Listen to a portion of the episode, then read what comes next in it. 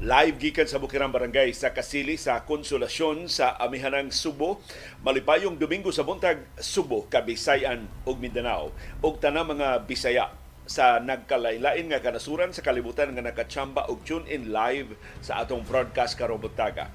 Karong buntaga ang atong kahimtang sa panahon, init ug alimuot ang atong adlawng Domingo, hingpit ng dibiya ang amihan sa Philippine Area of Responsibility. Hinaot makabalik pa siya sa di pa hingpit mawa ang amihan season sa ato sa nasod sa Pilipinas. Pero easterlies ang init nga hangin gikan sa Pasifiko ug localized thunderstorms mo yung dominar sa atong kahimtang sa panahon dinhi sa syudad ug sa probinsya sa Subo ug sa tibuok Pilipinas.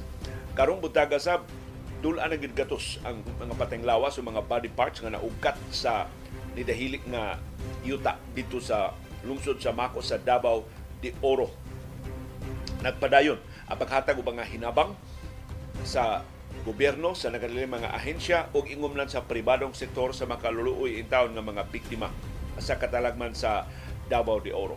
Samtang madayon gyud ang aumento sa presyo sa lana.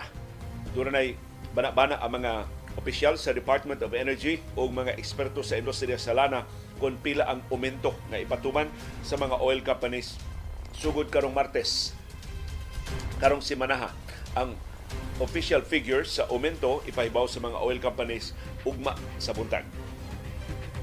Karong buntaga sab kining kontrobersiya mahitungod sa mga duck hair clips nga nauso na karon. Amot naka nagasulob na ba mo? Og mga hair clips nga gagmay itik. Mao na uso karon sa fashion sa nagkalilibahin sa Pilipinas niabot na dinis ato sa Subo. Ang Departamento sa Edukasyon niingon okay ra na mga estudyante, mga magtutulo magsulob og duck hair clips. Pero murag mausab ang baruganan sa DepEd kung mahibaw si Vice Presidente o Education Secretary Sara Duterte Carpio na kining ducks, kini mga itik na himo ning simbolo sa protesta batok sa diktadura sa China. Ang katauhan mismo sa China, digamit ini mga itik pagsimbolo sa Tiananmen Square katong massacre nga mga nagprotesta pila naka katuigan ang nilabay tungod sa ilang pag-auhag og demokrasya, pag-auhag og demokratikanhon nga kausaban sa People's Republic of China. Nahimo sa simbolo sa protesta sa taga Hong Kong batok sa mahari-harion ng mga security measures gipa hamtang sa China dito sa ilang teritoryo sa Hong Kong.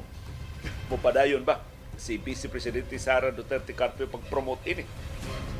Labi na tawgo ng atensyon sa China nga hoy nganong nisugot man ka nga isulob nas mga bata sa eskwelahan protesta na batok sa og mao ba ni unconsciously ni protesta ba ang ato katawhan batok sa China sila pagsulob una uso lang gid ni ang mga duck hair clips. Ato nang soyan sa pagtungkad karong buntaga ug karong buntaga doon na tayo update mahitungod sa NBA All-Star Game. Si Joel Embiid di naging makadua ug busa si Bam Adebayo sa Miami Heat.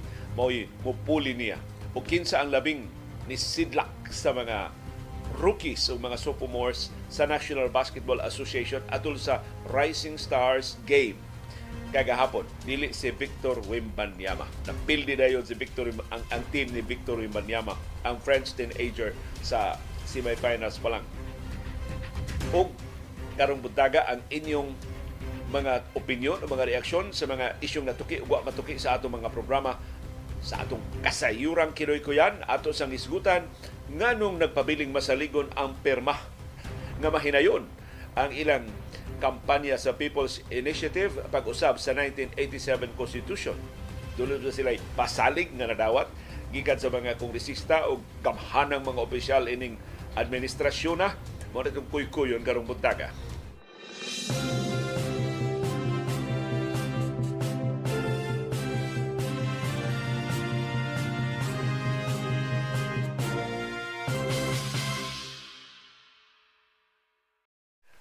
Nagtutaligsik mi diri sa Bukirang Barangay sa Kasili sa Konsolasyon sa Amihanang Subo nagtutaligsik sab ang kabuntagon ug bugnaw dito sa sugod sa Amihanang Subo sigon ni Silvia Villegas. Nga sayo kayong naka abli sa iyang sa atong YouTube sa atong channel sa atong programa karong buntag.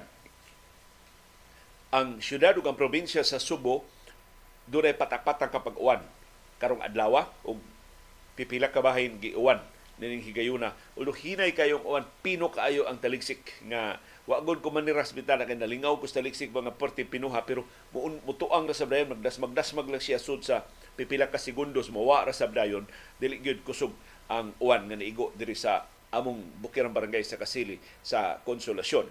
Pero matod sa pag-asa, mapanganuron nga sa mapanganuron kaayo ang atong kalangitan doon natin patakpat ang pag-uwan, pagpanugdog o pagpangilat tungod ni sa easterlies ang init nga hangin gikan sa Pasifiko o sa localized thunderstorms. Mausam ni kahimtang sa panahon sa Bohol, sa Negros Oriental o sa Sikihor, sa tibuok Central Visayas. Mao ni kahimtang sa panahon sa Leyte, Southern Leyte, Biliran, Samar, Northern Samar o Eastern Samar, tibuok Eastern Visayas. Mausap ni kahimtang sa panahon sa Capiz, udagan na bulo anak ni kanhi senador, kanhi DILG Secretary, kanhi Transportation Secretary Marrojas. Panahon ba sa mga rohas ang ilang politika pinaagis anak ni Mar. Ato na subayon, doon natin balita anak karong buntaga. Samtang sa Aklan, sa Iloilo, sa Bacolod, Tibuok, Western Visayas, parihag kahimtang sa panahon nato din sa syudad ug sa probinsya sa Subo. Ang mga syudad sa Mindanao, sama sa Surigao, Zamboanga, Cagayan de Oro, Davao, Butuan, Cotabato, General Santos, parihag kahimtang sa panahon ang tibok Mindanao nato din sa syudad ug sa probinsya sa Subo. Ang Pasay City, ang Pasig City, ang Makati City ug tibuok Metro Manila parihag kahimtang sa panahon nato dinhi sa syudad ug sa probinsya sa Subo. Ang Pampanga, ang Laguna, ang Baguio, ang Benguet, ang Batanes, tibuok Luzon, parihag kahimtang sa panahon nato din sa syudad ug sa probinsya sa Subo. Sa tubat tibuok Pilipinas karon gidominahan sa easterlies o sa localized thunderstorms. Sumutana mo, hain naman ang amihan. Nigawas na ang amihan sa Philippine Area of Responsibility. Hinaut, makabalik pa siya sa musunod nga mga adlaw. Pero wa na. Bisag giunsa na kog li sa forecast sa pag-asa, wa na sila nakita nga amihan bisan dito sa extreme northern Luzon kay gahapon dito pa man siya sa Batanes ug sa Babuyan Islands. Karon ang Batanes ug Babuyan Islands pareha ng kahimtang sa panahon nato diri sa syudad ug sa probinsya sa Subo init ug alimuota. Doon na tayo patak-patak pag-uwan, pagpanugdog o pagpangilat tungod sa easterlies. Ang init nga hangin gikan sa Pasifiko ni kusog. Ug iyang gi nihuyang actually ang amihan mauna nga wa, di man kinahanglan di man na mahimo nga dunay vacuum so paghuyang sa amihan ni puli sa gibira siya pataas sa easterlies. Ang init nga hangin gikan sa Pasifiko og busa paabutan ninyo mas init o mas alimuota karong adlaw tungod ining maong kahimtang sa panahon. Unsay aktual ninyo nga sitwasyon sa inyong panahon sa intag sa tag sa ka mga lugar palug ibutang diya sa atong comment box si Mark Humawan tuwa sa poblasyon sa Pamplona sa Negros Oriental. Wanon kuno sila dito karong orasa. Sa Basak, Lapu-Lapu City, nagtutaligsik sigon ni Del Nelia Discalyar. Pero murag nang uwan ako ng kusog kaganin ng kadlawon kay basa ang ilang palibot dito sa Basak sa Lapu-Lapu City. Si Danny Canales, tuan iskansuhong sa Talisay, uwanon sab ang among buntag diri sa siyudad sa Talisay, pero nagpadong na siya sa Cebu City mag-pick up og sinako nga bugas sumay donasyon para sa feeding sa mga homeless nga street dwellers sa nagkaliling bahin din sa ato sa Subo. Salamat kayo Danny Canales sa imong matinabangon. Alimuot na kuno dito sa Barangay Guadalupe sa Cebu City ning higayuna sigo ni Ricardo Solon.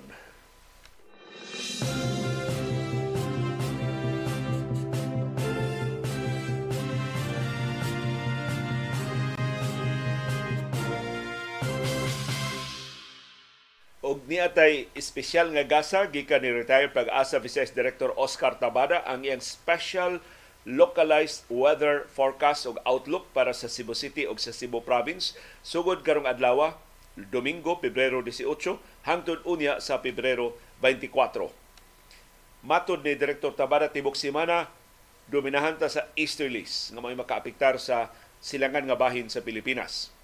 Karong adlaw Domingo, Pebrero 18, mapanganuron ang atong kalangitan. Doon natay rain shower sa buntag. Unya mamahimo siyang mas mapanganuron inig ka hapon. Mo pakita ng adlaw. Inig ka hapon. Unya tin-aw na sa patong kahimtang sa panon inig ka gabi. So natuk natakdo sa forecast ni Director Tabada. Ato ni daw gahapon pas buntag natakdo ang kahimtang sa panahon karon nag-uwan-uwan ta. Dako ang atong kahigayonan sa pag-uwan karong adlaw 70% ang chance of rain ang atong hangin gikan sa northeast dunay gikusgon nga 15 to 25 kilometers per hour. Ang atong kadagatan moderate luwas sa gagmay nga mga sakayan. Ang temperatura 24 to 30 degrees Celsius. Dili kaayo ta init at karong adlaw. Ang atong heat index noon 35 degrees Celsius. Mo ning aktual nga kainit mapatigan sa atong panit. Ang atong kinainitan karong adlaw, atong mabatigan alas 2 karong hapon ugma lunes, Pebrero 19, mapanganuron ang atong kabuntagon ngadto sa gamay na lang nga panganod inig kahapon pero dunay patak-patak kapag uwan inig kagabi. Ang chance of rain ugma muus-us ngadto sa 40%. Ang hangin gikan sa northeast dunay gikusgon nga 15 to 25 kilometers per hour. Ang atong kadagatan moderate, luwas sa gagmay nga mga sakayan. Ang temperatura 24 to 30 degrees Celsius. Ang heat index muuso sugyutay 34 degrees Celsius sugod alas 12 sa udto hangtod alas 3 ugma sa hapon. Inig ka Martes, Pebrero 20 o Miyerkules, Pebrero 21 doon natay rain showers sa sayong buntag dayon mapanganuron mupakita ng adlaw ini kahapon nya mapanganuron siya ini kagabi ang chance of rain muus-us ngadto sa 20%. Ang hangin gikan sa northeast 15 to 25 kilometers per hour. Ang atong kadagatan moderate, luwas sa gagmay nga mga sakayan. Ang temperatura 25 to 30 degrees Celsius. Ang heat index pabiling ubos 34 degrees Celsius alas 2 hangtod sa alas 3 sa hapon. Inig ka Huwebes, Pebrero 22. Inig ka Biyernes, Pebrero 23 o ini kasabado, Pebrero 24, partly cloudy. Ang atong kalangitan, mo pakita ng adlaw, tinaw na ang atong kahimtang sa panahon. Ang chance of rain pating ubusa, 20%. Ang hangin gikan sa northeast, muhinay sa 10 to 15 kilometers per hour. Ang atong coastal waters, moderate. Luwas sa gagmay nga mga sakayan. Ang temperatura, og jutay, 25 to 31 degrees Celsius. Ang heat index, magpabiling na 34 degrees Celsius alas 11 sa buntag hangtod alas 4 sa hapon. Daghang salamat retired pag-asa Vice Director Oscar Tabada ining imong padayon nga pagtukaw, pagtuon ug mapa ilubon nga pagpasabot namo sa umaabot natong kahimtang sa panahon.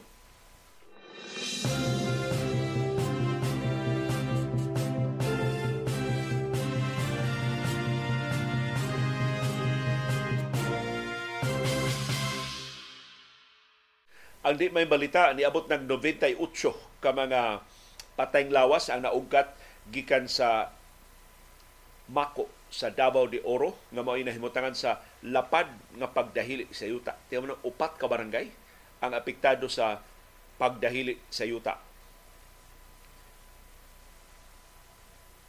88 ang mga patayng lawas nga nakuha samtang dunay na po ka mga body parts ang naugkat Niining 98 ka mga pateng lawas nga naugkat, 79 ang nailhana.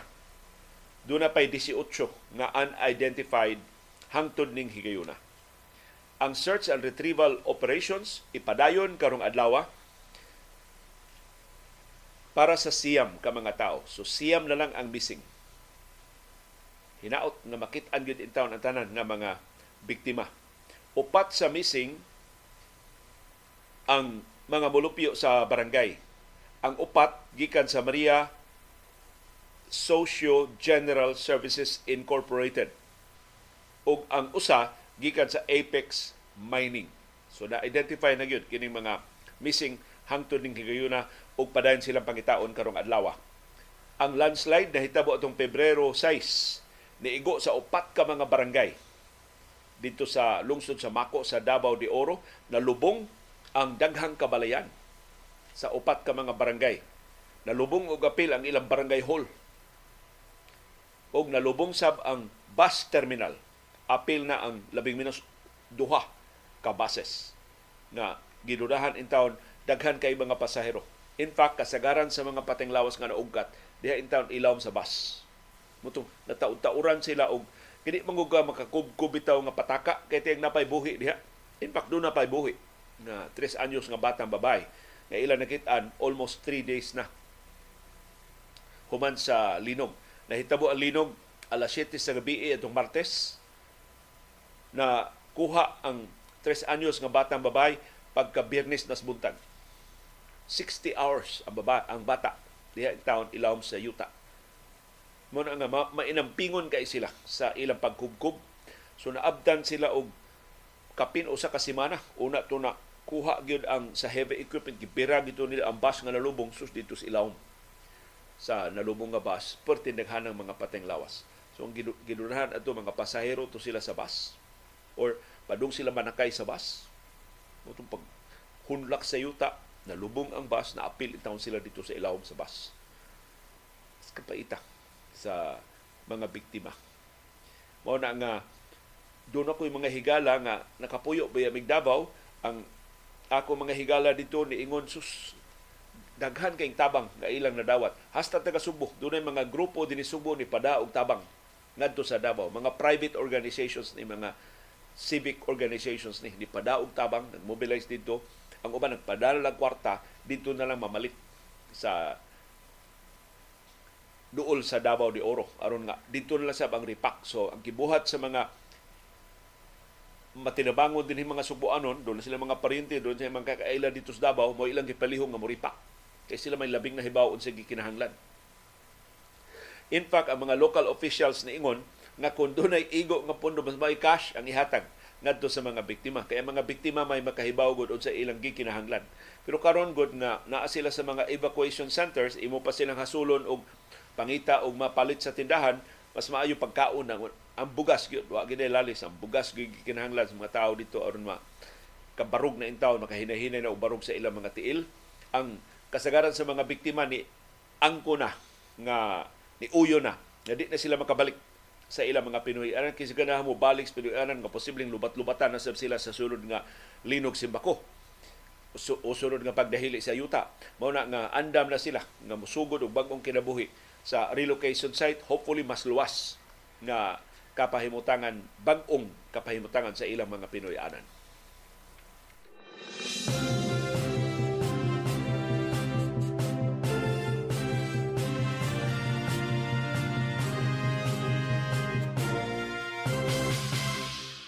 O niya pahinumdum nato nga mas bangis ning atong giatubang nga hulga sa El Nino ni pahibaw ang Task Force El Nino nga dugang napo ka mga probinsya ang hakpon sa El Nino mas bangis ang epekto sa El Nino dayong tapos karubuan sa Pebrero. Puno ni sa 41 na ka mga probinsya nga direkta na karon nga na influensya sa El Nino. Menos na kaayo ang tinubdan sa tubig, perti ng inita, perti ng nihita sa uwan, perti ng ugaha sa mga umahan. Nipasidaan ang pag-asa nga wa pa kita makabatyag sa kinatibuk ang kabangis sa El Nino Unya no nato mabatyagan ang grabe yung kainit sa El Nino kung mawa na ang amihan. Kaya atong amihan hangtod pa man ni katapusan karong buwan na, mo kina supposedly kinabugnawan nga bahin sa amihan, pero Pebrero 18 karon ni biya ang amihan sa Philippine Area of Responsibility ambot makabalik pa ba ni sa nahibiling mga adlaw wa na wa na man kaabot og duha ka semana ang nahibilin sa Pebrero kay kutob ra man ta Pebrero 29 kay leap year man ta uh, karong tuiga. Pero inigkawa ko no sa amihan ang at ang kinatibukang epekto sa El Nino ato nang mabatyagan. Ug unsay kinatibuk-an ning epekto? Musaka pag-ayo ang temperatura magnihit pag-ayo ang uwan posibleng mahubsan ta sa ato mga tinubdan sa tubig. Matod sa pag-asa ang kinagrabihang epekto sa El Nino ato mabatigan atol sa dry season months. So, aritas Marso, Abril, mo nay init kaayo ng mga buwan sa tuig ug ato ng pangandaman. Ingon sa pag-asa, makabatyag ni kita sa kinatibuk-an nga kapintas ining El Nino by March or April this year. Matod sa pag-asa, dunay timaan nga ang El Nino dili mo biya hangtod Mayo, posibleng maabdan pag Hunyo karong tuiga. Ug matod sa pag-asa sa ilang pagsukod sa temperatura sa nakalilibahin sa Pilipinas ni saka na pag-ayo ang temperatura. For example, dito sa Legazpi City sa Albay, daghang tigpaminaw nato diya sa Albay. Doon na may mga Bisaya diha. Daghan mga taga Subo nga na mag sa Albay tungod lang ning direct nga flight nga sayo na lang kay pagduaw sila mga parente dito so daghan na kay trabaho karon dito sa Albay. Ang ilang temperatura adtong Biyernes niabot og 44 degrees Celsius. Sus, saon naman ng tao na. 44 degrees Celsius ang ilang temperatura sa Albay. Di ni heat index sa ang aktual gining temperatura. So ang heat index ini mas taas pa. Ni pasidaan ang pag-asa nga sa Metro Manila posibleng moabot og 40 degrees Celsius ang temperatura sa mosunod nga mga adlaw. Ang ubang bahin sa Luzon, posibleng mausab na 40 degrees Celsius ang temperatura. So, inita na. Magbantay, mag, mangandam na taan. Patudlo tan Direktor Oscar Tabada, patudlo tan ni Engineer Catalino Lucero Davis, mga retiradong dagkong opisyal sa pag-asa, biyon sa may among mahimo karon pagpangandam ining musaka ang temperatura 40 to 44 degrees Celsius. Inikawa na sa amihan, Pagkakaroon ang amihan nakamugna na og dakong kadaot sa Mindanao. Ang Mindanao mo'y labing grabing napildi sa amihan. Niabot ng 151 million pesos ang danyo sa agrikultura sa Western Visayas o sa Zamboanga Peninsula. Nga mo'y labing apektado na karon sa El Nino. Og apasidaan sa Department of Health. Kung simbako magnihit ang ato mga tinubdan sa tubig, magbantay ta sa kalimpyo sa tubig Kay matod sa DOH, inignihit sa tubig mainom, anha diha ang pagsulbong sa mga kaso sa kolera, sa tipos. O ubang mga sakit nga maggikan sa hugaw nga pagkaon, sa hugaw nga tubig nga mainom, sa hugaw nga palibot. So atong pangandaman ang El Nino mangutana ta sa atong mga doktor, mangutana ta sa atong mga eksperto unsay labing maayong pangandam na atong mahimo. Batok sa El Nino Diri amo na nakoy mga silingan nagisgot-hisgot nami ngita nami og laing tinubdan sa tubig just in case bako layo rato tabukon og pito ka laod mahutdan og muuga na ang among gripo. Asa man mi og alternatibo nga mga tinubdan sa tubig. Palihog sugod na mo pangutana karon samtang wa pa. Kay sus unya na ta makarakara. Kun wa na agas ang atong mga gripo kung maugha na ang atong naandan nga mga tinubdan sa tubig karon pa lang ngita na mo diha og laing tinubdan dili ni ato overacting. Kabahin ni sa atong adaptation. Kadahon kabahin ni sa atong pag-adapt. Og usas labing maayong paagi sa pag-adapt pagsagop unsay bag-ong mga hulga sa kinayahan mao ang pagpangandam daan. Sa dili pa uwahi ang tanan.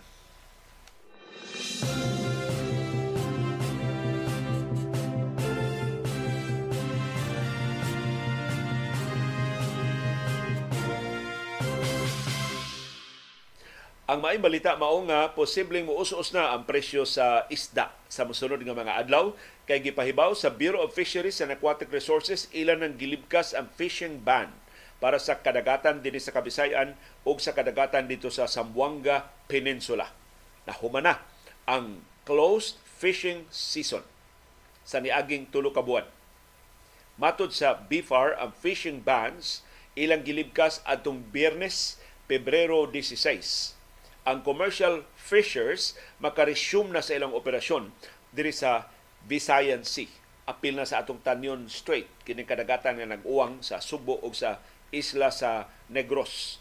Kay kining Visayan Sea Conservation Area usa ni sa gipanalipdan pag-ayo sa Bureau of Fisheries and Aquatic Resources atol sa fishing ban nga tulo ka buwan maunay pagpangitlog sa mga isda, maunay pagsanay sa mga isda. So hopefully kung way manguhag isda maka dako dako og jutay mga isda makalangoy na dili na makuha sa naandan ng mga paagi sa pagpangisda. Mao nang gidili bitaw na mga pikot kay nga pukot kay mao taw na maka apil sa mga isda nga di pa nato kapuslan kay pwede pang pamanggagmaya. Apil sa mga isda nga gi panalipdan sa Bureau of Fisheries and Aquatic Resources mao mga isdang gamiton para sardinas. Apil na ang mackerel. Sa pikas nga bahin sa Zamboanga Peninsula ang small scale fishermen o commercial fishers gitugutan na sa pag gamit sa ilang mga pukot sa pagbalik na sab sa ilang pagpangisda. Kay gitapos na sab ang fishing ban dito sa kadagatan sa Mindanao. Niadtong Agosto sa niaging tuig 2023, ang National Fisheries and Aquatic Resources Management Council ni aprobar sa pag-adjust sa pagpatuman sa closed fishing season para sa mga sardinas sa East Sulu Sea, sa Basilan Strait sa Sibugay Bay o sa Zamboanga Peninsula. Kaya ang original diyon ng schedule masayo. Karon giusab nga to sa November 15 to February 15. Mao na masayo nga nalibkas ang fishing ban. Kaya ang original utang schedule Disyembre 1 ngadto sa Marso 1. Ang pag-usab sa schedule nanukad sa research na nagpakita nga ang pagpangitlog, pagsanay sa mga isda mahitabo atol sa Oktubre hangtod sa Enero.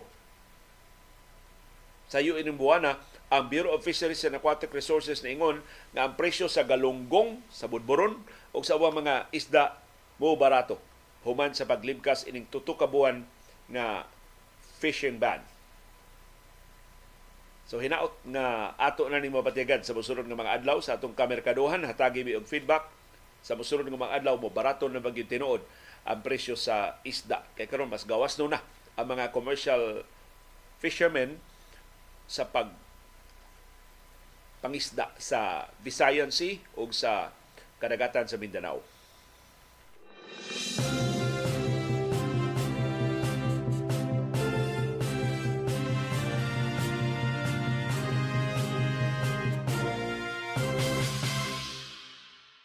Ang di maayong balita, mao nga madayon ang dakong saka sa presyo sa lana unya sa Martes karong simanaha ipahibaw sa mga oil companies ang specific nga amount sa aumento sa ilang mga presyo ugma sa buntag. Pagkakaron bana-bana sa Department of Energy o sa mga eksperto sa industriya sa lana ang among pakisawan ninyo.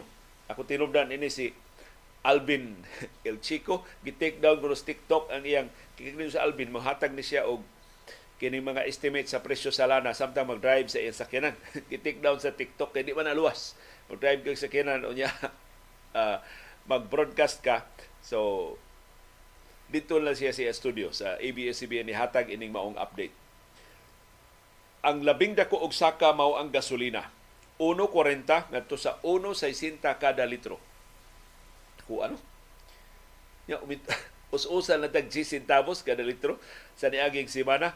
So 140 to 160 per liter ang saka sa gasolina. Ang krudo gitagda mo saka og 90 centavos ngadto sa 1 gis kada litro. Ang kerosene gitagda mo saka og piso ngadto sa 1.20 kada litro. Ang rason gihatag sa Department of Energy ngano nga dako ang saka sa presyo sa lana mao ang escalation sa pagpangatake sa Red Sea ang mga Houthis wa gin mabadlong sa Estados Unidos o sa Britanya o sa multinational forces nga ni pakatap og mga naval vessels diha sa Red Sea aron pag-escort sa mga commercial vessels do gid ato tungod sa kadaghan sa commercial activity diha sa Red Sea do na gina lutsan sa missile sa Houthis na igo gyud tong tanker nga padung sa India nga puno sa lana. Gawas pa nagkagrabe ang gubat sa Israel o sa Hezbollah diri sa Lebanon. kini ikaduha ni nga bahin sa gubat human sa Gaza ang Hezbollah nga under sab sa payroll sa Iran atake man sab sa habagatan nga bahin sa Israel so gibawsan sa Israel. Napatay ang mga sibilyan diri sa Southern Lebanon ug mo hinungdan nga nibaws ang Hezbollah parte nga ng rockets aning Hezbollah kay gikan ni sa Iran ang ilang kwarta sama sa Houthis. Gikan sa sa Iran ang ilang finances sa Houthis. Ug ang Iran gustong mo palapad sa gubat sa Gaza tungod sa ilang pagsimpatiya sa mga terorista nga Hamas nga mo'y niatake sa Israel atong Oktubre ug nibaws ang Israel og mas bangis nga bombardiyo nga karon nakapatay og daghang mga sibilyan. Apil na ito mga bata ug ang mga hamtong. Ug wa pa mo lunga ang Israel sa iyang pagpamumba bisag gisaway na sa Estados Unidos nga nasubraan ang iyang paggamit og puwersa. Ug bisan ko ng Estados Unidos ni auhag na karon og dinalian nga ceasefire. Aron makapahuway intaw ng mga sibilyan sa Gaza gikan sa wa kinahanglan nga mga bombardiyo. Ug aron makasud na finally sa Gaza ang kinadaghanan ng mga hinabang pagkaon, tubig, tambal. Nagtugay na itong gihikaw gikan nila sukad pa sa Oktubre sa niagi tuig.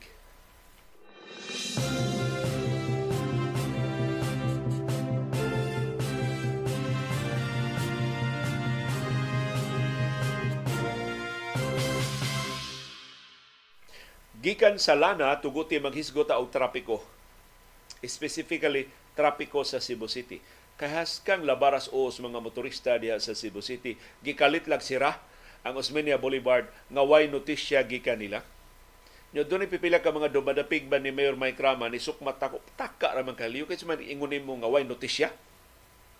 Gihatagan mo gutong notisya ang mga motorista gahi lang o mga motorista mo tong nagtanggong sa kuno sa trapiko. So akong gi-check, doon na mo mga higala diha sa Cebu City Transportation Office. Akong gi-check nga bay kanus amo mo nihatag o notice sa pag-close ninyo sa Osmeña Boulevard, siya wag yun. Taga Cebu City Transportation Office niya, ni wa gyud sila kahatag og notice, kaya wa sila pahibawa. Nga nagsugod ang trabaho sa pagguba sa flyover. So, dysfunctional ang Cebu City government Ditugot sa Mayor Mike Ramang on ang flyover. Wa niya paibaw ang Cebu City Transportation Office nga mo'y tagduma sa trapiko sa dakbayan sa Subo. So sa paghibaw sa mga motorista nga gisirado na ang Usmania Boulevard, hasta ang Cebu City Transportation Office wa man kahibaw. Kung saan nila paghatag o notisya ngadto sa mga motorista, sila mismo ang pahibaw sa City Hall na niaging simana na sugdan paguba ang skywalk diha sa Osmeña Boulevard. So karong bundag akong gisusi ato mga higala sa Cebu City Public Information Office, ingon sila ang pasalig kuno sa kontraktor mahumana na ang trabaho karong adlaw. Domingo. Og ang ilang pasalig ugma Lunes maabli na na kanang gisiraduan nga bahin sa Osmeña Boulevard duol sa Fuente Osmeña. Hangtod karong adlaw hipuso na mga slabs kay murag mga prefab maniwa man gina bungkaga kay ipagayon man itong bungkagon yun, mapulbos yun, dili, prefab din, prefabricated ng pipila ka mga parte sa skywalk, mao nang ilang i-restore dito sa South Road Properties. So akong gipangutan na taga akong migo Cebu City Transportation Office inko asa man nadapit sa SRP ninyo ibutang. Wa pa sa wa pa sa plano. Wa pa gani ko noy sila klaro asa na ibutang, wa pa sila pahibaw asa ibutang kanang mga slabs, kanang konkrito nga mga haligi o mga uh, simentado nga mga bahin sa skywalk. Kanang puthaw nga bahin sa skywalk wa pa sila kahibaw asa na ipahimutang? Ug asa na itukuron pagbalik? Wa man sila pahibaw ang giguba na diay. Ang skywalk diha sa Osmeña Boulevard. So palihog Mayor Mike Rama tarungan ng imong administrasyon. Hasta sa traffic management di ka magkanimao tipiktuso na daan atong traffic management. Kuwang atong mga traffic enforcers kay imong gipanaktak tong gatusan ka mga traffic enforcers. Imo pa silang butaan. Asa ang mga lugar nga kinahanglan siraduan kay mamiligro ang mga motorista matagakan. Anang giguba nga skywalk diha sa Osmeña Boulevard aron mahawa ng agianan para sa pagtukod sa bus rapid transit o BRT dinhi sa Cebu City kung sa trapiko wa magkadimaos Mayor Mike Rama unsa kaha sa mas komplikado pa nga mga aspeto sa pagduma sa atong dakbayan sa Subo. Islugan ray nag-ayo sa iyang administrasyon way actual nga improvement sa delivery sa basic services. Doon na tayo mga viewers ni Bilib at kang Miorama nga gihawanan ko no ang mga sidewalk. Sus, karon na disappointed sila. Gihawanan ko no ang ang sidewalk pero para press release ba lang. Kana ba lang hawan-hawan unya wa gi permanente bang sulbad. So ang mga vendors nga gipang gipanangtang pagkawa na sa kampanya, paghubas na sa interest ni Mayorama paghawan sa skywalks, ni balik sa sidewalks ni balik ra sa bugbaligya sa sidewalks. Kay wa man sila i-relocate og lugar nga makapadayon sila sa ilang mga panginabuhi. Unya, kini mga sidewalk vendors organization, mga aliado ni sila ni Mayorama. Sumura ba gidodoan na ta? Aron lang inon, hawan ang sidewalk pero balik lang mo idig ka. Wala. Bilib ng mga tao sa mayor na hawa niya ang sidewalk, balik na lang mo. Iingnan pa kuno sila. So nabalik na sila sa mga sidewalk nga gihawanan na sa una. So matod sa Cebu City Public Information Office, natangtang na ang mga concrete slabs na nakaron diha sa gisaraduan nga bahin sa Osmeña Boulevard. Ang target sa kontraktor mahuman ang tanan nilang trabaho ugma o karong adlaw, Domingo. Sa ato pa by Monday, ablihan na, na ang gisaraduan nga bahin sa Osmeña Boulevard. So atangin ninyo, matinuod ba ni pasalig sa kontraktor nga nagguba anang skywalk diha sa Osmeña Boulevard. Laing simbolo sa mismanagement ni Mayor Mike Rama sa Cebu City Government. Maayo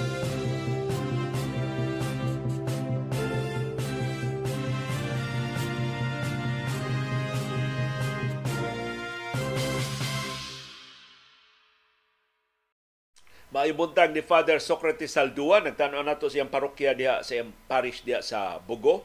Nagtutaliksik sab kuno sila dito sa Bugo, nya mapanganuron ang langit dito sa amihanang tumoy sa Subo.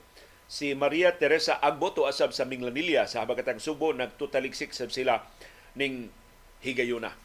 So mao ni ang atong kahimtang sa panahon.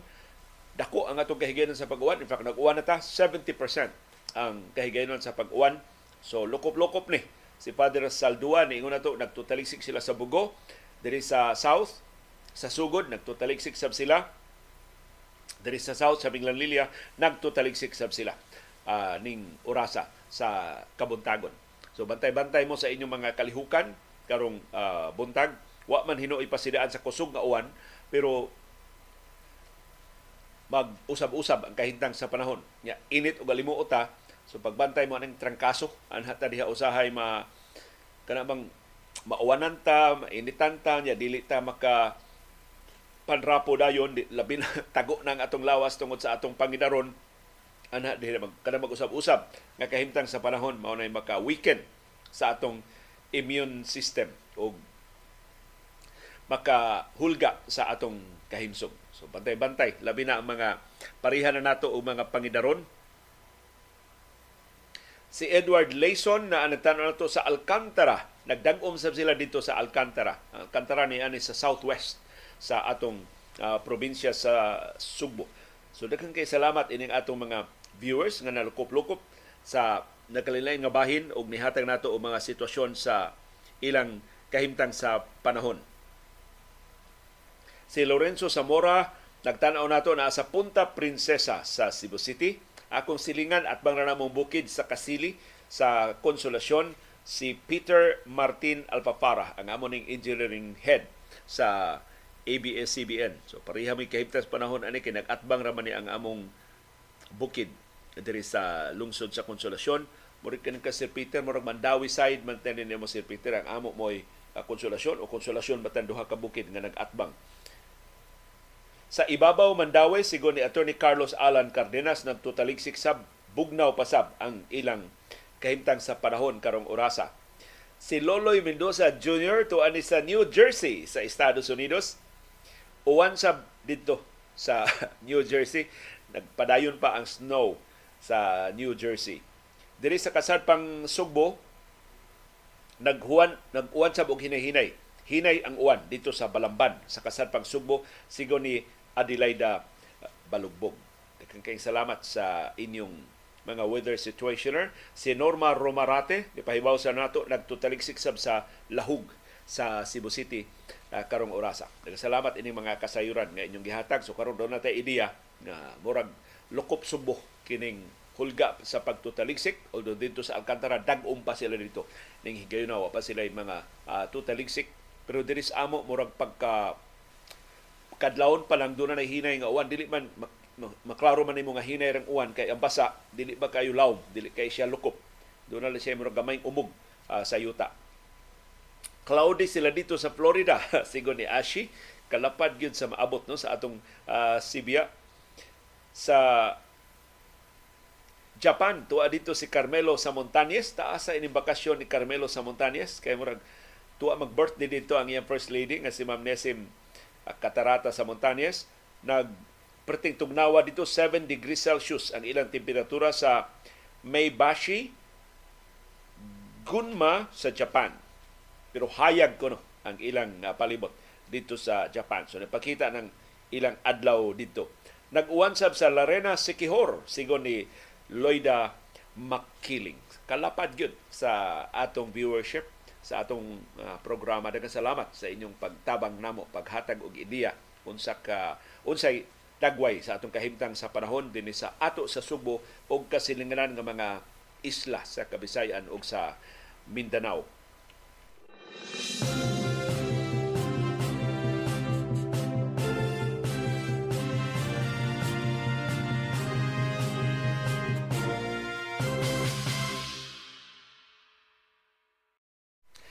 dag ato ato pasalamatan si Loloy Mendoza Jr. ni hatag nato og 10 US dollars nga tabang aron makalahutay ang atong mga programa. Salamat kayo Sir Loloy Mendoza. Ikay usas labing generous nato nga viewer nga ni tabang aron makalahutay atong programa.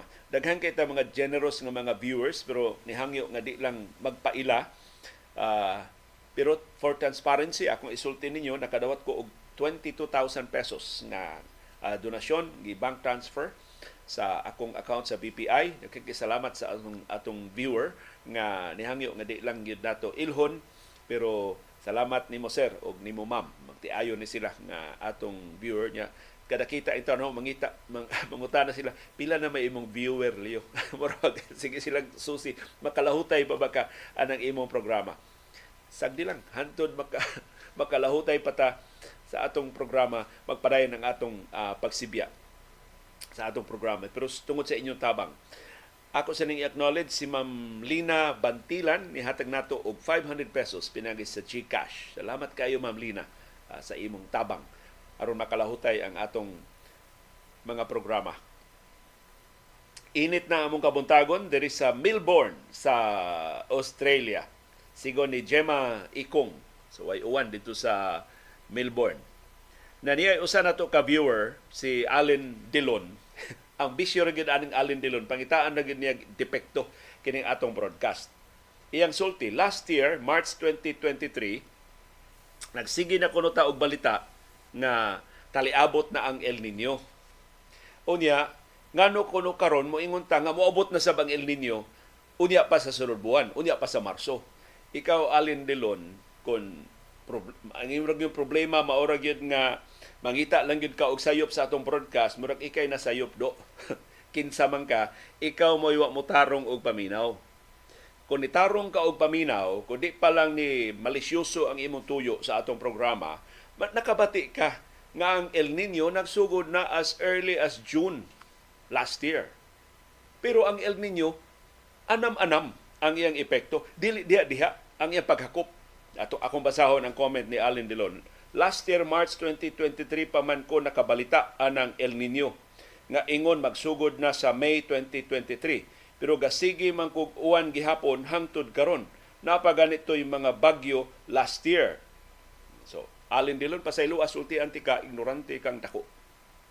Kani bang ipamugos ba ninyo ning inyong mga komentaryo nga pataka lang? Kung naminaw ka ni Director Oscar Tabada, kung naminaw ka sa forecast sa pag-asa, Wa sila mo ingon nga kung inig El Nino na wa uwan. Inig El Nino na wa bagyo. In fact, ang definition sa drought kanang kinagrabihang epekto sa El Nino, dili nga mawa ang uwan. Kung dili maminusan ang uwan by at least, by at most 80%. Doon nagyapoy uwan, pero 20% na lang. Mo na drought, mo na definition sa drought. Sa to pa, bisag El Nino, makabatyag yapon tag uwan. In fact, bisag El Nino, nakabatyag ta sa kabugnaw sa amihan. Kaya El Nino, di man mo suspenso sa nature. Magpadayon man gihapon ang pag-uwan, magpadayon man gihapon ang seasons. So, pag abot sa amihan, tugnaw gihapon ta, pero El Nino na, naghinay, nag, anam-anam na og kamang ang El Nino, nagkagrabe na ang epekto sa El Nino. As of end of February, 41 plus 10, 51 provinces na sa Pilipinas ang apektado sa El Nino. By March, kitang tanan na. Apil ng Subo. Apektado na sa El Nino. So, anam-anam ang pagkuyanap sa El Nino. Kunyang El Nino, dili mo suyop sa tanang uwan, ngawa na hinuntay uwan. Nya karon masangil na hinung ka na sayo pa pag-asa sa pangagpas sa El Nino kay nag-uwan. Mag-uwan gihapon bisag maminusa na lang ang uwan. Ingon ka, nagyapoy bagyo. So, dili tinuod nga doon El Nino, kay doon na pa mo bagyo last year. Tinuod na doon bagyo last sa atol sa El Nino. In fact, atol sa El Nino, mas kusog ang mga bagyo nga atong mabatyagan. Tungod kay ang fuel sa bagyo, ang kainit man sa temperatura sa sa Pacific Ocean. Kumato pati initas Yolanda atong 2013. Mo naka-fuel sa ka grabe ka bangis sa bagyong Yolanda atong 2013. So, mo-welcome ko og mga komentaryo ba pero kining klaro kay mga komentaryo nga pang daot lang, mga komentaryo nga pang lawgaw lang. Kung ato ra sa guning pasagdan, magtuo niya ni sila ba nga sila sakto. Nagpataka la sabta dinhi sa atong mga komentaryo. So balihog, Allen Delon, uh, moderate your falsehood. Ayaw pataka og pasangil. Ayaw pataka og istorya ug nahibaw ko kay maka, makasabot man ta ba? Sa tuyo sa mga viewers kanang kuryoso lang o mga kasayuran o kanang mangdaot lang yun o mang, manglawgaw lang yun. Panglawgaw na ning imong gihimo. Ug di tika tugutan nga manglawgaw ining atong programa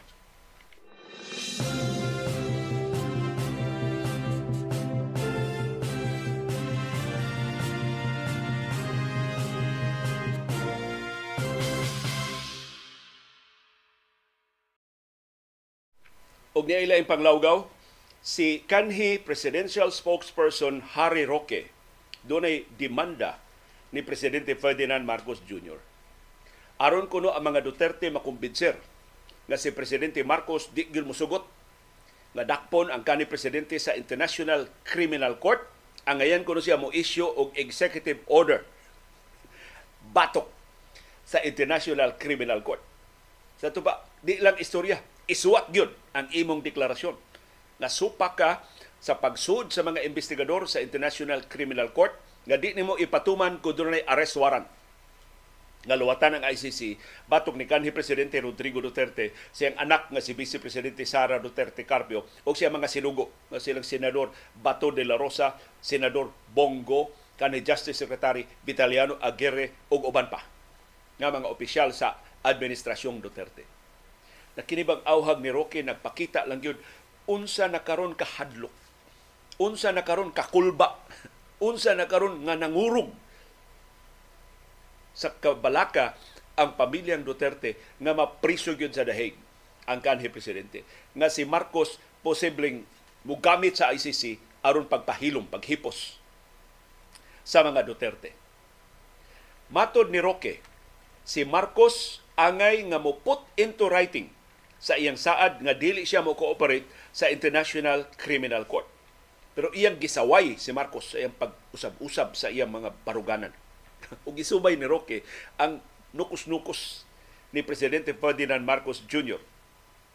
Gipasangilan niya si Marcos of having a penchant for changing tune on several national issues. Pero matod ni Roque, wa siya manginsulto sa presidente. Iya lang ingon nga lubay-lubay, nukos-nukos, mag-usab-usab sa iyang baruganan.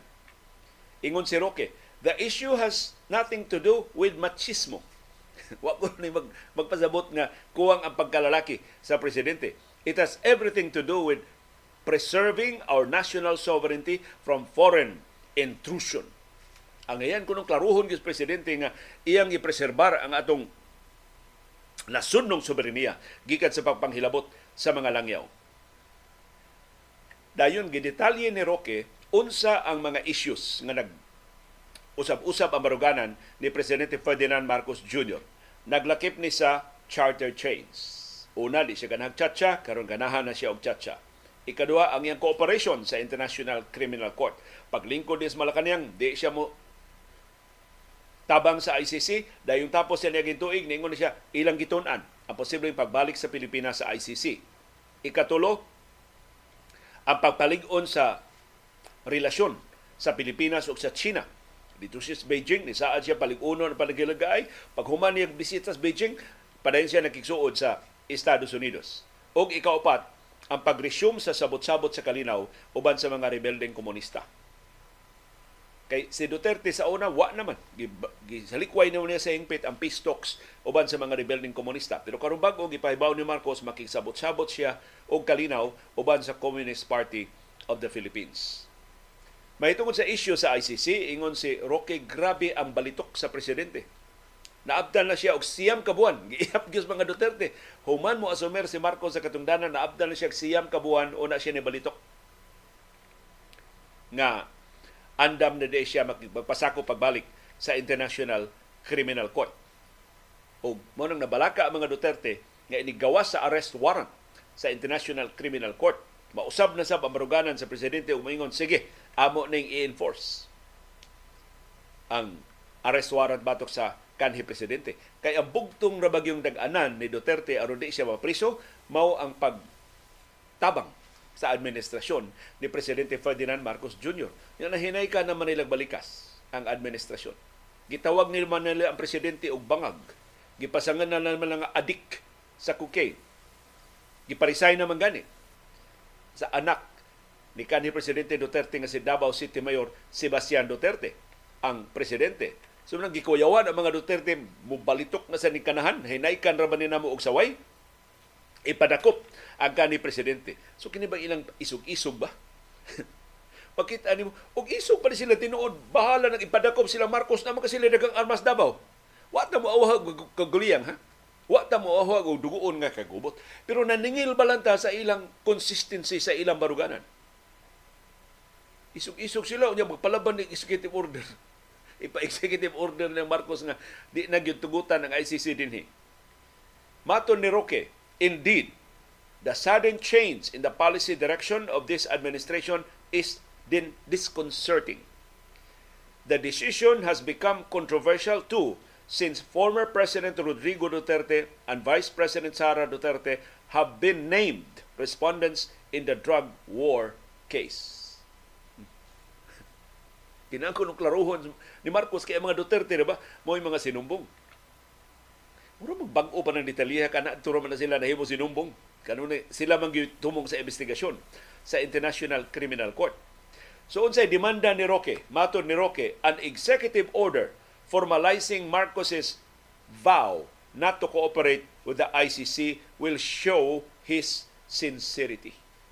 Karon ko naman kumbinser ang mga Duterte matinud-anon ang presidente kinahanglan siya mohimo og executive order formalizing the verbal order of the chief executive through a presidential issuance would make the policy binding and enforceable in terms of compliance the written document will provide clear instructions to executive and law enforcement agencies when dealing with ICC personnel. It will also hold them accountable and liable tanawa ragot sa kalapad gyud ang kahadlok sa mga Duterte. Ang ilag yung duda nga si Marcos masige lang papugi nga sige di lang ta mo apil sa ICC pero kuhito ng kapulisan dakpa to. Dakpa na Duterte na nag-arrest warrant to. Mo gina ilang kabala wa sila salig ni Marcos. Kuno mo salig ni Marcos bisan pag muluwat nag executive executive order pag ulog-ulog ninyo, mahimo ra gyud na bakwion ang executive order the next day or on the day nga nanay wa arrest warrant ang kanhi presidente. Executive order ra gina. Niya siya may chief executive officer sa Republic of the Philippines. Mahimo ra niya bakwion ang iyang kaugalingong executive order, iyang pulihan. Ug sukwahi nga executive order mas nindot di ay. Mo pasilong ang Pilipinas sa community of like-minded nations sa pag badlong sa crimes against humanity. Pasakop tagbalik sa International Criminal Court atong ipadakop katutanang responsable atong patay sa kapin 30,000 ka mga sibilyan o ginusinti nga mga biktima sa laktod nga pinatianay extrajudicial killings atol sa Duterte administration sa Malacañang o sa iyang administrasyon sa Davao ginamit ang Davao Death Squad. Mo ni labing dakong kahadlok sa mga Duterte. Na ang mga Marcos para lang sa mga Marcos. Para lang sa interes sa mga Marcos, mga Romualdez ug sa ilang pamilya o kung muhaom sa ilang interes sa paghipo sa mga Duterte, himuon ang tanang maniubras mga Marcos.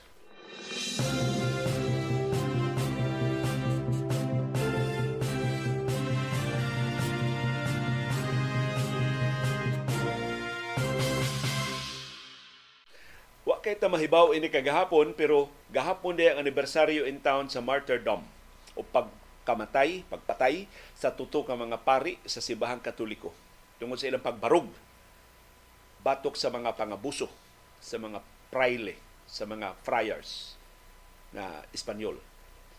Gipahigayon ang reenactment sa execution sa tuto ka Pilipinhong mga pari nga silang Mariano Gomez, Jose Burgos o Jacinto Zamora nga mas naila sa ngan nga Gombursa Ipahigayon ang reenactment sa execution sa Gomborsa sa Rizal Park kagahapong adlaw.